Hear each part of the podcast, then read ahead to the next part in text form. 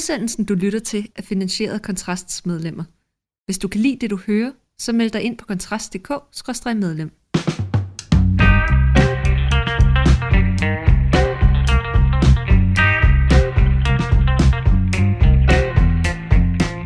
Så er vi i gang med ugens første fyraften med undertegnet Mikkel Andersen og Rasmus Ulstrup. I dag, Rasmus, der skal vi snakke om videregående uddannelser og måske mere specifikt om øh, uh, særligt følsomme uh, studerende, som, uh, som går der, fordi Uniavisen, som er Københavns Universitet, sådan interne elevmagasin, men som altså også kan læse om øh, læse alle andre, der kan man øh, i dag, øh, eller ikke i dag, men for nylig læse en artikel med rubrikken En gruppe studerende forlod forelæsningen i protest.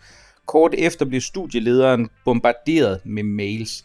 Og det, som det her det handler om, det er, at øh, øh der på et tidspunkt på et, øh, et undervisningsforløb på Københavns Universitet øh, har været en, øh, et, et forløb, der handlede om europæisk kolonialisme set i bagspejlet, og der har en underviser altså så vist nogle eksempler på sådan øh, gamle reklamer fra Europa, øh, hvor der blandt andet har været sådan brugt slavetematikker og nedsættende sprogbrug og forskellige andre. Og på et tidspunkt så formaster den her underviser sig så til at læse højt fra en reklame, hvor ordet, hvor det, det som der bliver betegnet som N-ordet, det indgår. Øh, og, og hvad endordet mere specifikt er, vi, det kan jo teknisk set være to ting. Det kan enten være nære eller den grovere variant nigger, som, som, øh, som vedkommende har sagt, men hvilken en af de to det er, det ved vi ikke. Men resultatet er i hvert fald, at der er en gruppe af de studerende, hvor der er en del udlændinge også, de, de rejser simpelthen op og forlader øh, undervisningen i protest over, at underviseren bruger det her ord. Det skal jo altså siges, det er jo ikke fordi han, man kan sige, han operationaliserer ordet og kalder nogen øh, af de studerende for nære, eller det der er værre. Han, han beskriver det her som en ting, der, er, der har indgået i noget tydeligvis i konteksten fordømmelsesværdigt øh, øh, kommunikation på et tidligere tidspunkt i europæisk historie. Og det, det fører jo så altså til, til store genvordigheder på universitetet, udvandring, og der er så både elever, som støtter underviseren, men også temmelig mange, som ikke gør, som bombarderer dekanen med mails. Så det skriver sig jo sådan lidt ind i en, bredere fortælling om nogle studerende, der det kan vi lige godt vide, sådan nogle ældre, øh, ciskønnede, reaktionære mænd, øh, som måske tyder lidt på, at der er nogle øh, generationer af opvoksende universitetsstuderende, der er, skal vi sige det pænt, mere følsomme, end, øh, end hvad tilfældet tidligere har været. Jeg ved, du har også læst artiklen, Rasmus. Øh, hvad tænker du med bare? Jeg tænker, at det afslører den totale absurditet i det hele, at artiklen også bare skriver N-ordet, så man faktisk ikke ved, om han sagde nære eller nikker. altså allerede der er vi ude i, i, i altså ude i absurditet, altså det, det er så langt ude, at et journalistisk blad ikke engang kan beskrive, hvilket ord han sagde, fordi de synes ikke, man kan skrive ord. Jamen, altså, altså, altså, så det er så åndssvagt, for at sige det lige ud. Ikke? Nå, men men det der jo er på tale, det var, der står, jeg tænkte, det er jo primært amerikanske studerende, der forlod, øh, der forlod forelæsningen, hvilket er en god, endnu en god grund til, at alt det der ævl med, at det er godt at have udenlandske studerende, det ikke passer selvfølgelig. Men det er jo, det, jamen det er så absurd, man næsten ikke ved, hvad man skal sige, synes jeg. Men det, det viser, at folk har glemt, apropos det vi også snakker om Israel-Palæstina, det er som om ideen om intentionalitet altid eller øh, er forsvundet de seneste par år. Altså at øh, graden af ondskab i en given handling ligger i intentionen med handlingen, og ikke handlingen i sig selv. Og det er det her også et meget, meget tydeligt tegn på. At det handler ikke om, at han står og kalder nogen for skældsord. Det handler om, at han læser op af en gammel reklame for at vise, hvordan man talte om sorte før i tiden. Og det evner øh, mange af de studerende her jo så ikke at forstå, altså at intentionaliteten er afgørende i, hvorvidt han har gjort noget, der var krænkende eller ej. Anders Mattesen kan jeg huske, han, øh, han kom engang med et godt eksempel. Han var i et eller andet talkshow, hvor de snakker om identitetspolitik og wokeness og så videre. Han giver jo ikke en, han giver jo ikke en døjt for det, og det er jo meget rart. Hvor, øh, hvor han så siger det, så siger han, at øh, må man sige nikker, og så siger han ordet, og så sad de og sådan, nej, nej, det må man da ikke. Så sagde han, jo, hvad hvis jeg siger, at jeg nikker til bolden? Ikke? Og så sad de sådan, øh, ikke? Og så man sådan, kan I ikke se, det handler om kontekst, altså det handler om, hvad, hvad det er, jeg vil med det ord. Ikke? Altså, der, der er jo ikke noget forkert i at sige, at, at man nikker til en bold. Altså, det er det, man gør i fodbold. Ikke? Men ordet udtales som det så. Altså, altså, altså, det, altså og folk, de her mennesker her, fatter det ikke, og vi, så, vi ser det jo også med Israel-Palæstina-konflikten, at folk forstår ikke, at intentionalitet er afgørende for, hvorvidt nogen gør noget, der er anstødeligt. Fordi de her mennesker her er så optaget af, og, og hvis jeg skal være helt ærlig, så tror jeg også, det, altså hvis man skal komme dem lidt i møde, de her studerende her, så, så tror jeg også, der sker det, at øh, fordi man taler så meget om, det er et forbudt ord at sige, så skaber det ideen om, at vedkommende gør noget forkert ved at bruge ordet. Altså det, det, det, det er sådan en meta, altså jeg ved ikke, hvordan man skal forklare det, men det er blevet sådan meta-forkert. Mm. ikke fordi der nødvendigvis er nogen, der synes, det er forkert, men fordi alle er bevidst om, at det er kontroversielt at sige det, så må det være forkert. Altså giver det mening? At, at, ja, ja, ja. At, at folk er blevet inficeret af mental AIDS. Men jeg tror også, altså der er jo, altså lige den her, jeg, jeg er egentlig enig i forhold til det der med intentionalitet, og, og, det, og det vi også tidligere har talt om i forhold til Israel og Palæstina, men jeg tror også, der er noget helt særligt på spil her, ikke? fordi der er jo sket sådan en slags næsten, hvad skal man kalde det, altså, og jeg mener det ikke entydigt nedsæt, men sådan en slags semi-religiøs eller kultisk øh, omvendt fetichering af ordet, ikke? fordi det er jo, altså, det er jo indlysende, at altså der er forskel på, og, og hvad kan man sige, altså at, at anvende og operationalisere et ord, altså på den måde, at hvis jeg, altså jeg er da klar over, at folk vil kunne sige alle mulige ting til mig, og særligt hvis det er nogen, jeg har holdt af, som jeg så vil blive ked af, men, men altså, hvis, det ved jeg ikke, nu er jeg jo selvfølgelig blevet så utrolig slank efter jeg begyndte på Vigovi, men hvis der kom nogen og sagde fede svin til mig, så ville jeg da sikkert tænke, det var nogen, jeg, hvis mening jeg bekymrede mig om, vi havde nok tænkt, det var da trælst. Altså, men det betyder jo ikke, at jeg vil gå ud og sige, at jeg mener, at, at, at den kombination af ord i enhver anden sammenhæng er et problem. Altså særligt ikke, hvis man snakkede om brugen af fatshaming igennem historien, eller hvad det nu skulle være, så er det jo naturligt, at selvfølgelig bliver man jo nødt til at tale om de her vendinger på den her måde. Ikke? Og der virker det jo på en eller anden surrealistisk måde, som om, at en særlig amerikansk, øh, hvad kan man sige, omvendt helliggørelse, det er vel tabuisering øh, af ordet, som, som man af forskellige grunde har herover også bliver importeret i Danmark, for du har fuldstændig ret, det er jo amerikanske studerende for en stor del vedkommende, i hvert fald som beskrevet i artiklen, men vi ser det jo også i mange andre sammenhænge. Altså vi, det bliver accepteret som almindelig god tone at sidde og tale om indordet i øh, i, i forskellige andre sammenhænge, det har altid undret mig, fordi det er jo, altså naturligvis kan vi jo godt, altså burde du intuitivt kunne forstå forskellen mellem og ligesom at beskrive et ord i en eller anden kontekst, og så, og, og så operationalisere det i nedsættende øh, sammenhæng mod andre mennesker. Det er jo to ret forskellige ting, men den, den, den, det bliver jo nærmest udslettet her. Altså der falder vi jo tilbage på sådan noget, der næsten minder om sådan noget Harry Potter-agtigt noget, at hvis du siger Voldemort, altså så tilkalder du ham, eller hvis du, øh, hvis du siger Candyman tre gange foran spejlet, eller hvad det er, altså, så sker der noget forfærdeligt, og det er jo sådan en underlig tilgang til det, som man ikke kender i andre sammenhænger, som jo i særdeleshed i en akademisk kontekst burde være utrolig fremmed, fordi altså der er der jo også, altså der er det jo netop nødvendigt at kunne gå ind i forhold til de her ting, og der tror jeg også, det kolliderer meget med opfattelsen af sådan, hvad skal vi sige, den akademiske, sådan den traditionelle oplysningstænkning, idé om, om et, et, om den akademiske verden som et analytisk rum frem for alt, ikke? Altså der bliver det sådan næsten til sådan et terapeutisk rum, hvor det skal gå efter at være trygt. Og jeg mener jo grundlæggende set ikke, altså det er jo ikke fordi, jeg mener, at der er et mål i at gøre undervisningslokalerne på, på universiteterne til, til utrygge rum, det mener jeg jo ikke. Men, men det er selvfølgelig klart, at hvis du skal analysere og forholde dig til dybt ubehagelige ting i en akademisk sammenhæng, jeg har selv beskæftiget mig med holocaust, og jeg synes, der er der også enkelte aspekter af det, som, som relativt åbenlyst er, er særdeles ubehagelige, jamen så, så, så kan du jo ikke forvente en, en, en, en, hvad skal du kalde det, ensidig tryghed på den måde, hvis du ikke kan lide at blive udfordret eller opleve provokerende ting, særligt hvis du beskæftiger dig med sådan, øh, altså historien, der faktisk er, er temmelig proppet med ret ubehagelige hændelser. Ikke? Ja, lad, lad, lad, lad os tage den, du nævner her med, med holocaust, fordi det er det, synes jeg, der afslører, øh, hvad det er, der er på spil her. Fordi forestil dig, at, øh, at man læste op, om, eller jeg var jo i Hamburg for, for, noget, for to år siden, og så var vi på, øh, på øh, museum i Hamburg, der ligesom, hvor udstillingen ligesom gik ud på at vise, hvordan at, øh, nazisterne behandlede jøderne i Hamburg øh, der. Hvor de jo havde plakater op med alle de skældsord, og de, øh, de kaldte jøderne, og de havde illustrationer af, hvordan tyskerne lavede propaganda om jøderne. Ikke? De blev tegnet som, som øh, folk med sådan æderkopper, der havde pengeposer på hver, på, i hver en hånd af de der otte arme, de havde, ikke? mens de var fede og grimme. Ikke? Og så stod der sådan, ah, der er Juden, og så et eller andet med, at han er et, øh, et, et jødesvin, der kun vil have penge og sådan noget. Ikke? Altså, det var ekstremt groft, men hele ideen var jo at vise, tyskerne i Hamburg og øh, gæsterne på museet, hvor grove nazisterne var i deres propaganda. Og det, der er interessant at bemærke her, det er, at det vil man ikke finde stødende ud fra sådan en amerikansk identitetspolitisk eller øh, sårbar studerenhed.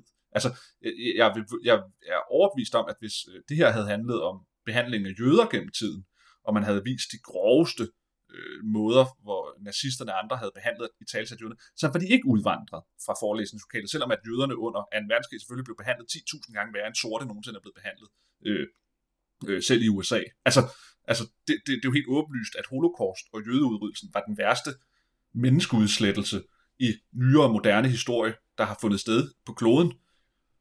Men, og men, derfor afslører det, nej, nej, ja. derfor, derfor afslører det, at det her handler ikke om, hvorvidt noget er værre end andet. Det her det handler om at sætte sin magt igennem.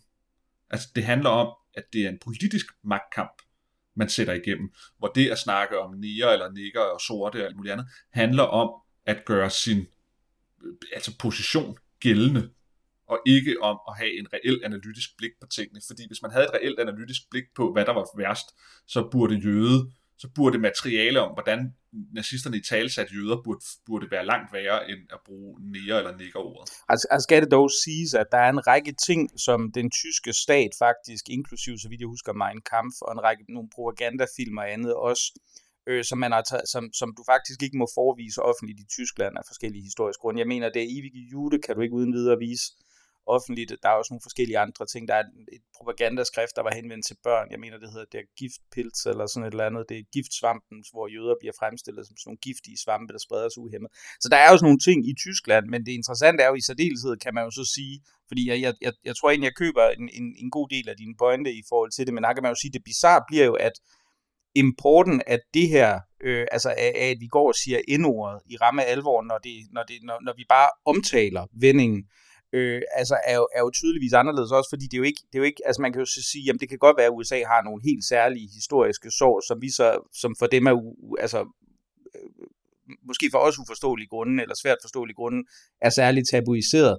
Men det her er jo en dansk kontekst. Altså det, er jo, det her er jo en, en, en, en dansk sammenhæng, som det her bliver importeret ind i, og igen, det er udenlandske studerende, der er tale om her, men vi ser det jo også blive brugt i danske artikler, skrevet af danskere til et dansk publikum. Der accepterer man jo også, at der kan du altså ikke omtale det her, øh, hvad det hedder, øh, altså sige, simpelthen sige, for eksempel nære, øh, og, og det er jo det, jeg synes, der er det, der er det påfaldende, men det, det, det tror jeg i høj grad også underbygger det her med, at jeg, jeg er enig i, at der er et element af, at det er en, en sanktificering af nogle, eller en tabuisering af nogle bestemte begreber, som skal, uni, som skal gøres univer, altså universelle, som dermed signalerer en form for sådan, jeg ved ikke hvad, øh, altså sådan en deference, ikke? altså en, en, en, en, en, en, en, at du signalerer din, din villighed til at død signalere gennem og agere på en bestemt måde, der er indlysende fjollet, og vi bliver betragtet som fjollet, ja, ja, så vi bliver betragtet som værende fjollet i, i, i alle andre sammenhænge uden videre, ikke? Ja, ja, fordi hallo,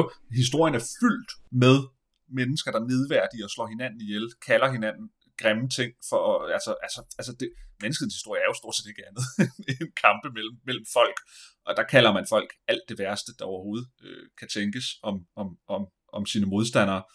Ikke? Altså, hallo, altså det, det hele menneskets historie, hvor man gør den slags ting. Selvfølgelig er det at bruge øh, nære, eller den værre variant, ikke værre end alt muligt andet, der er blevet gjort gennem historien af den slags, hvad man kalder folk, man, man ikke bryder sig om. Altså, det er jo helt, det er jo helt åbent. Altså, altså og det, og det er derfor, det, det, man har sådan pinpointet det her ord her, så har man taget det ud, og så har man sagt, nu har vi en måde, hvorpå vi kan skelne, om du hører til det gode eller det dårlige selskab. Fordi det er jo de hvide venstreorienterede, der har opfundet, at det ord er fuldstændig forbudt nogensinde at bruge i nogen som helst sammenhæng. Det er jo sådan en akademikerklasse, der har, der har fundet på det. Og det er en måde at sætte et skæld på at sige, altså, altså det er en magtdemonstration, hvor man siger til andre mennesker omkring en, nu har vi sat den her regel her, alt efter hvordan du lever op til den regel, kan vi dømme dig inden eller ude af det selskab, vi mener er det gode eller det dårlige selskab. Og det er derfor, det er ret genialt øh, lavet på en måde, fordi det bliver et pejlemærke for, hvor du befinder dig i den her politiske kamp. Det er, om du tør bruge ordet selv, når du bare refererer. Det er jo klart, der, der er jo ikke nogen, der skal gå rundt og kalde folk grimme ting. Det er jo heller ikke det, han gør ham her forelæseren. Men de prøver at se, kan vi strække den så langt, kan vi, se, kan vi udfolde vores dominans så ekstremt, at vi kan fraholde undervisere forskellige steder i, i verden fra overhovedet at referere ordet, når de gennemgår det, ved at, altså, altså i, selv i en gennemgang af, hvor forfærdeligt det var, det de sagde dengang. Og det er en måde at sætte, det er sådan en lakmustest, man sætter ind ved at gøre det her. Øh, det er at sige, på den måde kan vi dømme dig inden eller ude. På den måde kan vi se, om du er med eller imod os i vores politiske projekt. Det har ikke andet formål end det. Ja, men, men, men jeg, jeg, jeg vil dog tro, altså jeg, jeg kunne sagtens forestille mig, at man vil se flere øh, altså ord, der på lignende vis vil blive forsøgt med held eller det modsatte, altså tabuiseret på en tilsvarende vis. Det, det kunne jeg sagtens forestille mig. Ja, altså, det jeg, næste jeg, bliver noget med kvinder. Det næste bliver noget med kvinder, og det er fordi, det er igen, man tager de ord, som den højere kulturelle, venstreorienterede klasse synes er vigtige i deres nuværende kamp. Så udover øh, hvordan man i sætter sorte, så bliver det også noget med at sætte kvinder på en bestemt måde. Altså det, det er de to ting, fordi det er det, der bærer hele deres identitetspolitiske politiske projekt. Det kan være, at vi skal prøve, altså fordi man kan sige, det er jo, det nu er det jo selvfølgelig meget specifikt i forhold til den her enkelt sag, men der er også sådan en bredere debat i forhold til videregående uddannelser. Øh, den gode øh, Stefan Sløk Madsen, som er hyppig gæst i, øh, i Den Blå Time og i øvrigt uddannelsesleder for CEPOS, han underviser jo altså også på universitetet, og han er blevet interviewet af Berlinske her for nylig, hvor han jo også øh, øh beretter om nogle af de oplevelser, som han har i forhold til, til de studerende, der, hvor han siger, jamen, altså, han, at, at han jo dybest set også oplever det som et værende et problem, og det er jo faktisk også blevet problematiseret af en studerende i, i en anden kronik, jeg mener, det var i politikken, eller i hvert fald læserbrev, at, øh, at de, de ikke tør øh, række hænderne op, fordi de simpelthen... Og det var sgu i Berlingske. Okay, ja, det, ja det, det er jo så også, øh, ja, det, er dem, der har debatten primært. Men altså, som, som har sagt, at jamen, hun er simpelthen bange for at, at, at række hånden op i timerne, fordi så kunne hun risikere at svare forkert, og samtidig var det et problem, at nogen øh, af nogle forelæsere af til spurgte elever, der ikke rakte hånden op. Og det, altså jeg må indrømme, det er læste det, nu er jeg jo også ved at være, halvgammel, ikke? Men, men, men jeg har jo, øh, jeg fandt ud af, at det hed harpunering. Øh, du kan jo redegøre, du, du, du kendte begrebet, det, det gjorde jeg simpelthen ikke. Altså at spørge en elev, der ikke rækker hånden op, øhm, som bliver betragtet som sådan en slags overgreb sagt, ja, måske for meget sagt, men sådan en slags problematisk ting at gøre i hvert fald hvor jeg sad og tænkte, jamen det, det, det, altså det har jeg da gjort igennem min folkeskole, min gymnasietid, og også min tid på universitetet. Selvfølgelig har jeg da, altså, har undervisere, der stillet spørgsmål til folk, der ikke rakt hånden op. Øh, det er jo en fin måde for en underviser at se på, om der egentlig er en forståelse for, hvad der er blevet gennemgået, og hvad folk har skulle forvente som voksne mennesker at læse osv. Og, og det er åbenbart blevet en problematisk ting, og der synes jeg jo også, fordi så kan man sige, jamen okay, det kan være, at den her NOR-sag, det er så i nogen grad i hvert fald er noget, der skyldes, at der er kommet nogle, nogle meget progressive amerikanske udviklingsstuderende, fair nok. Men det ser ud som om, der ligger nogle bredere tendenser nedenunder i forhold til en slags mere eller mindre performativ skrøbelighed, som i hvert fald i langt højere grad ser ud til at præge undervisningssystemet, end hvad det, det i hvert fald gjorde dengang jeg gik, var en del af det. Jeg ved ikke, hvad, hvad du tænker der, Rasmus. Du har været lidt mere i kontakt med det, end jeg har også som underviser. Ja, altså, jeg vil faktisk, øh, jeg, jeg vil gerne gå lidt imod øh, ideen om, at man skal harponere, altså det man kalder harponere i, i gymnasieverdenen, så var det, at man udpegede en, en elev og sagde, hvad er svaret på det her, eller spurgte, hvad tænker du om det her, eller hvad ved jeg, ikke? altså at man stillede spørgsmål og rettede det mod en bestemt elev, selvom vedkommende ikke havde hånden oppe. Når man gjorde det i gymnasiet, så handlede det om, at man har øh, en pligt som gymnasielærer, fordi der giver man jo standpunkts- og årskarakterer, og det, er jo bedømmes, det bedømmes jo ud fra deres øh, præstationer i undervisningen i løbet af året. Og der har man en pligt som underviser til at finde frem til elevens faglige niveau. Det er lærerens ansvar og pligt at finde ud af, hvor det niveau er. Det vil sige, at en elev, der ikke siger noget hele året, altså ikke rækker hånden op, det må du ikke som underviser i gymnasiet lægge til grund for, at så ved vedkommende ikke noget, derfor må vedkommende dumpe. Det må du ikke. Altså, det er dit ansvar at hive viden ud af eleverne. Derfor giver det mening at harponere i gymnasiet. Øh, og jeg har oplevet helt aldrig klager omkring det. Altså, altså, man spørger jo lige, dem man, er, dem man er lidt usikker på, om de kan noget, så spørger man dem et par gange, og når de ikke kan svare, så har du ligesom fundet ud af, okay, det er fordi, de ikke kan noget, og så kan du godt derfra lade være med at harponere dem, fordi så har du fået det, du skal vide, nemlig, nu har jeg spurgt dem fem gange på tre måneder, de kan aldrig svare, og de rækker aldrig selv hånden op, det vil sige, jeg må antage, at det er fordi, de så ikke kan noget. Når det kommer til uni, er jeg faktisk øh, imod, at man gør det, af den simple årsag, at det, at man overhovedet stiller spørgsmål til de studerende på uni til en forelæsning, er øh, et tegn på, at øh, underviseren tager gymnasieundervisning med ind på uni. En forelæsning skal vi overhovedet ikke høre, hvad hinanden har at sige.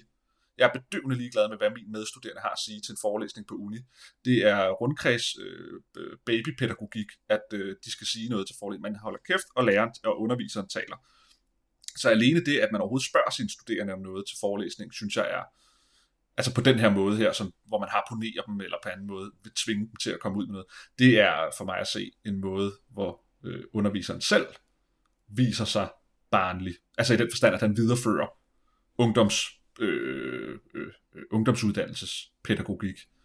Så har man de her øvelseshold tit, hvor man har færre øh, studerende, hvor man går i dyb med tingene. Der har man så, så at sige, klassediskussioner. Man har jo ikke en klasse, men der har man holdt diskussioner, hvor man laver opgaver og fremlægger og sådan noget. Der er det jo fint. Det er jo ligesom der, man skal have diskussion. Men en forelæsning, der, øh, det er i hvert fald mit personlige hold. Når jeg kom til en forelæsning, så gad jeg simpelthen ikke at bruge tid på at høre, hvad mine medstuderende havde at sige om noget som helst. Jeg ville høre, hvad underviseren, der havde kompetencerne, havde at fortælle os, og så skulle de stå og holde foredrag i den halvanden to timer, og så kunne vi gå videre. Ja, altså det, det ved jeg ikke umiddelbart. Altså, jeg kan godt se, at der kan være en, en vis idé i, særligt hvis du sidder med en, en, øh, et, et hold, hvor der er meget, meget få, der faktisk interagerer i forhold til undervisningen øh, i, i forskellige grad. Der kan det måske være meget relevant for en underviser at få et idé om, om, om der faktisk er en grundlæggende forståelse for, hvad er der foregår, fordi ellers så spilder man jo åbenlyst øh, både sin egen og de studerendes tid, og det kan man jo så rimeligvis sige, jamen, de studerende er jo voksne mennesker med ansvar for egen læring på det her trin af uddannelsessystemet, men jeg kan, altså jeg kan godt se et vist argument, altså jeg kan ikke godt følge, hvad du siger i forhold til, at det burde ikke være nødvendigt, men jeg tror, at i en almindelig praktisk sammenhæng, kan, kan der måske være gode argumenter for det, men jeg synes grundlæggende set også, at ideen om, at det er altså i sig selv skulle være problematisk at blive adspurgt om en del af det faglige indhold i undervisningen, og at det skulle være noget, der, hvad skal man sige, altså rimeligvis kunne, kunne blive betragtet som noget problematisk og blive spurgt, altså stillet et fagligt relevant spørgsmål i en undervisningssammenhæng, at det skulle være problematisk. Det er måske den, jeg mere stiller mig undrende over for, for det mener jo grundlæggende set ja. ikke, det, det, det, det, det på nogen måde kan være.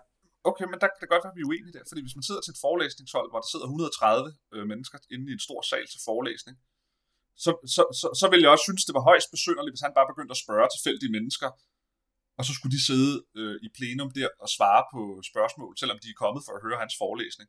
Altså, det er, det er der i så, altså, det er der underligt. Det er lidt, ligesom, hvis du tager til et foredrag, så vil jeg da heller aldrig nogensinde acceptere, hvis foredragsholderen pludselig bare pegede på mig og sagde, hvad er dit svar til det her? Nej, men der, der skal det siges, at, at, at, at i hvert fald, og det er jo så igen, det, det er altså tilbage et, øh, øh efter to årtier siden, jeg gik på historie på Aarhus Universitet, men der er der altså en del, altså der har vi jo store Øh, altså der er der store forelæsnings, øh, sådan noget som verdenshistorie for eksempel, hvor du altså sidder samtlige hold sammen i, i et gigantisk auditorium, men hovedparten af undervisningen var redelegeret til, til holdundervisning, hvor du altså... Jamen det var det, jeg snakkede om før. Og det, at, og det, og det, og det, og det er der, jeg mener, at, at altså, og, jeg, som, og mit indtryk er jo, at det i høj grad også er til holdundervisningen, at det her problem melder sig. Altså at det ikke er til de store forelæsningssessions, hvor man sidder i et, i et gigantisk auditorium, fordi der er, der, er, altså, der, der er jo helt enig, altså der er ideen jo selvfølgelig, at du kommer for en, envejs at få, at få for, formidlet viden fra den relevante forelæser, ikke? men altså her, her taler jeg om det der, det, der er klasselignende hold på universitetet i den sammenhæng, fordi nej, nej, det, det er selvfølgelig klart, at hvis, hvis du har en eller anden virkelig god forelæser, der sidder og gennemgår et emne, jamen, så er det jo bare et spørgsmål om, at du har læst dit stof, og, og så tager ind, hvad vedkommende siger, og så er det egentlig fint nok øh, i den her sammenhæng. Ikke?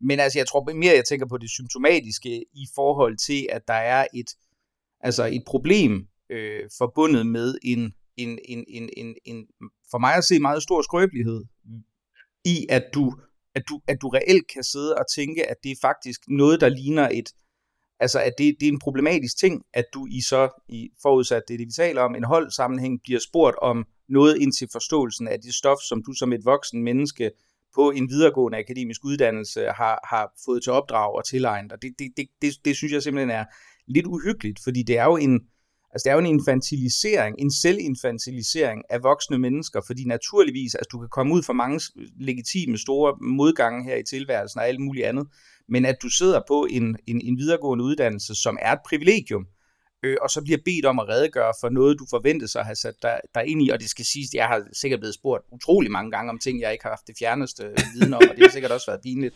men, men altså det, det, det synes jeg er en, øh, der, der synes jeg, der er et eller andet underliggende normskred, som jeg synes er lidt uhyggeligt, ikke? Ja. Jo, særligt, der var den der Berlingske artikel, som du nævnte øh, i starten, hvor en her, øh, pigen her gik ud og sagde, at hun synes, det var så øh, det var fordi, det var utrygt at være i et undervisning, at, at, at hun ikke turde række hånden op.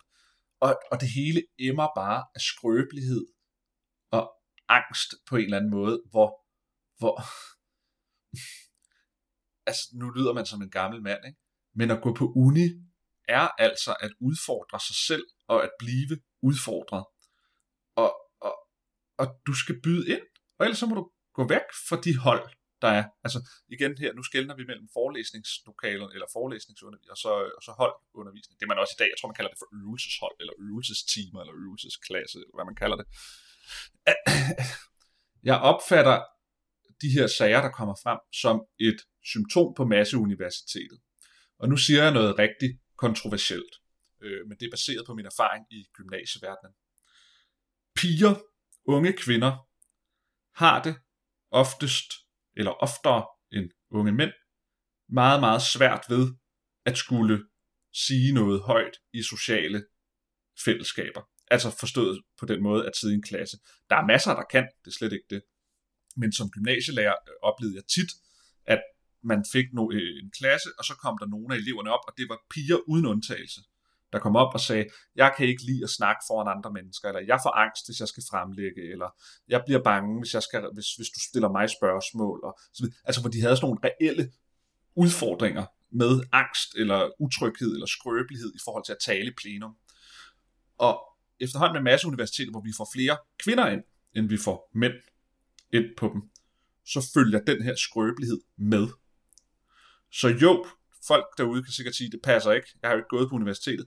Det vil være min tese, at det her er også et symptom på, at vi har fået et masseuniversitet, der besættes i højere grad end tidligere af unge kvinder, der har en enorm social skrøbelighed og angst for at være centrum eller få spotlyset på sig i et socialt plenum.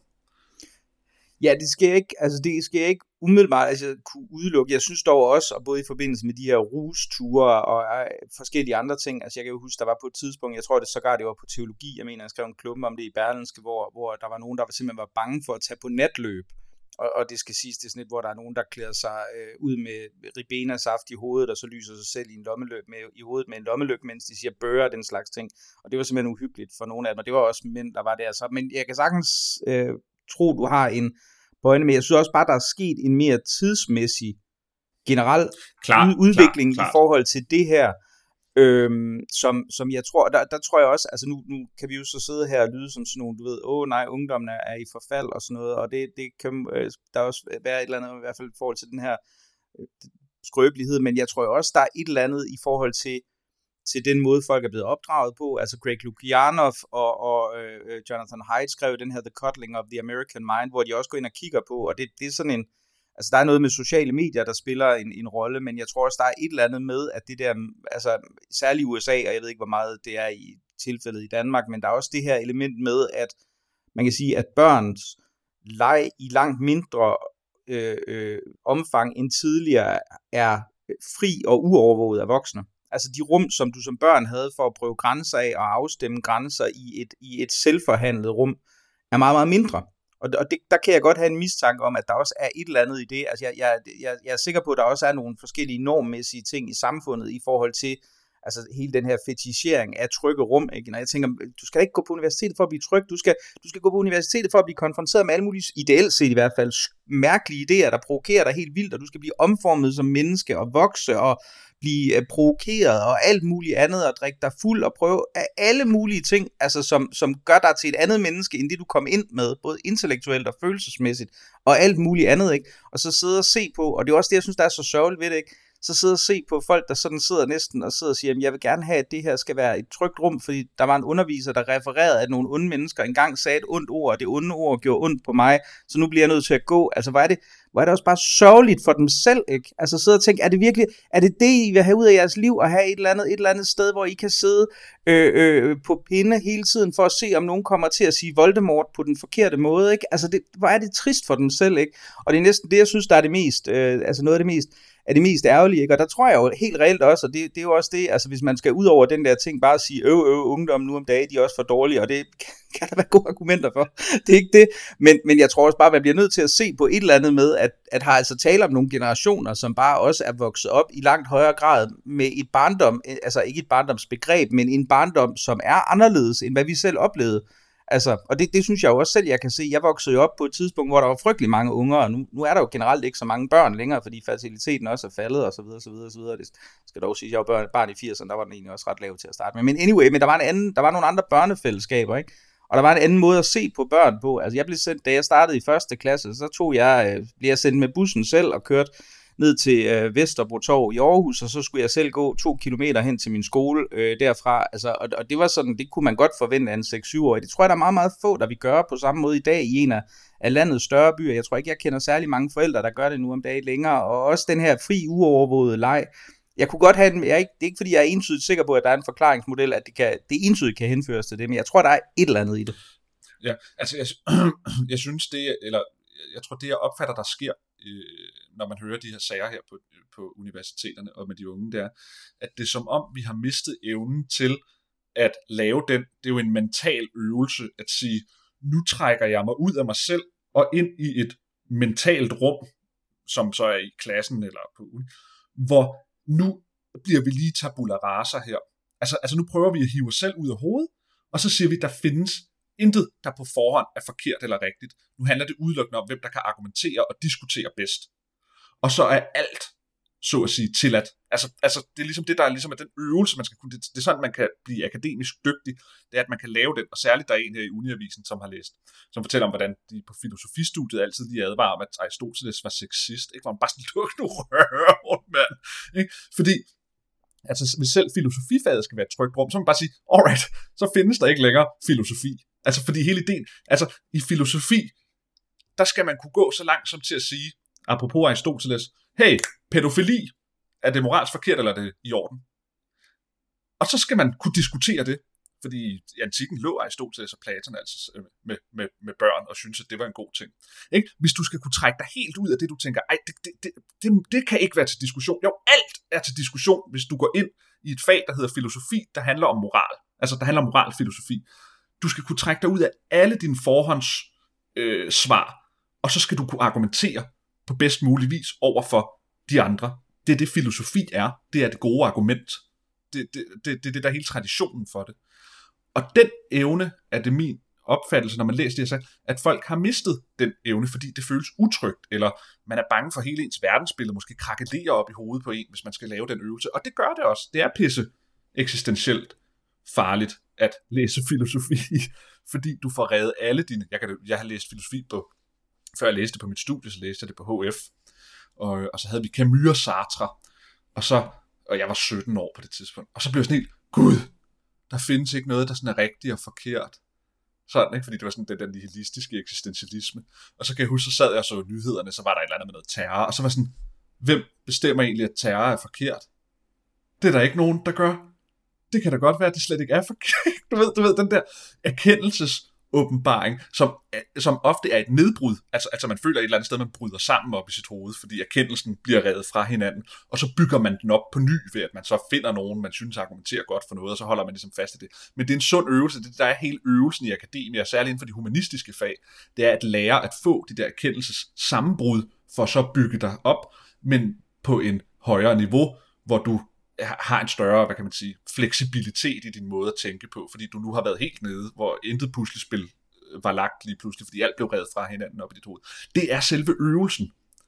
Hvis ikke du laver den øvelse, hvis ikke du kan lave den øvelse, så bliver du ikke, så kan du ikke dit fag. Altså så har du fundamentalt misforstået fagets præmis. Så skal du læse noget andet, for det er fagets præmis at starte fra bunden og sige, nu starter vi, hvor intet er sandt eller falsk, nu skal vi diskutere, hvad der er rigtigt og forkert, og hvad der er sandt og falsk. Intet er givet på forhånd. Og det er helt ned til, havde Hitler en pointe? Ikke? Det er ret svært at argumentere for, at han var god, så den diskussion stopper nok ret hurtigt.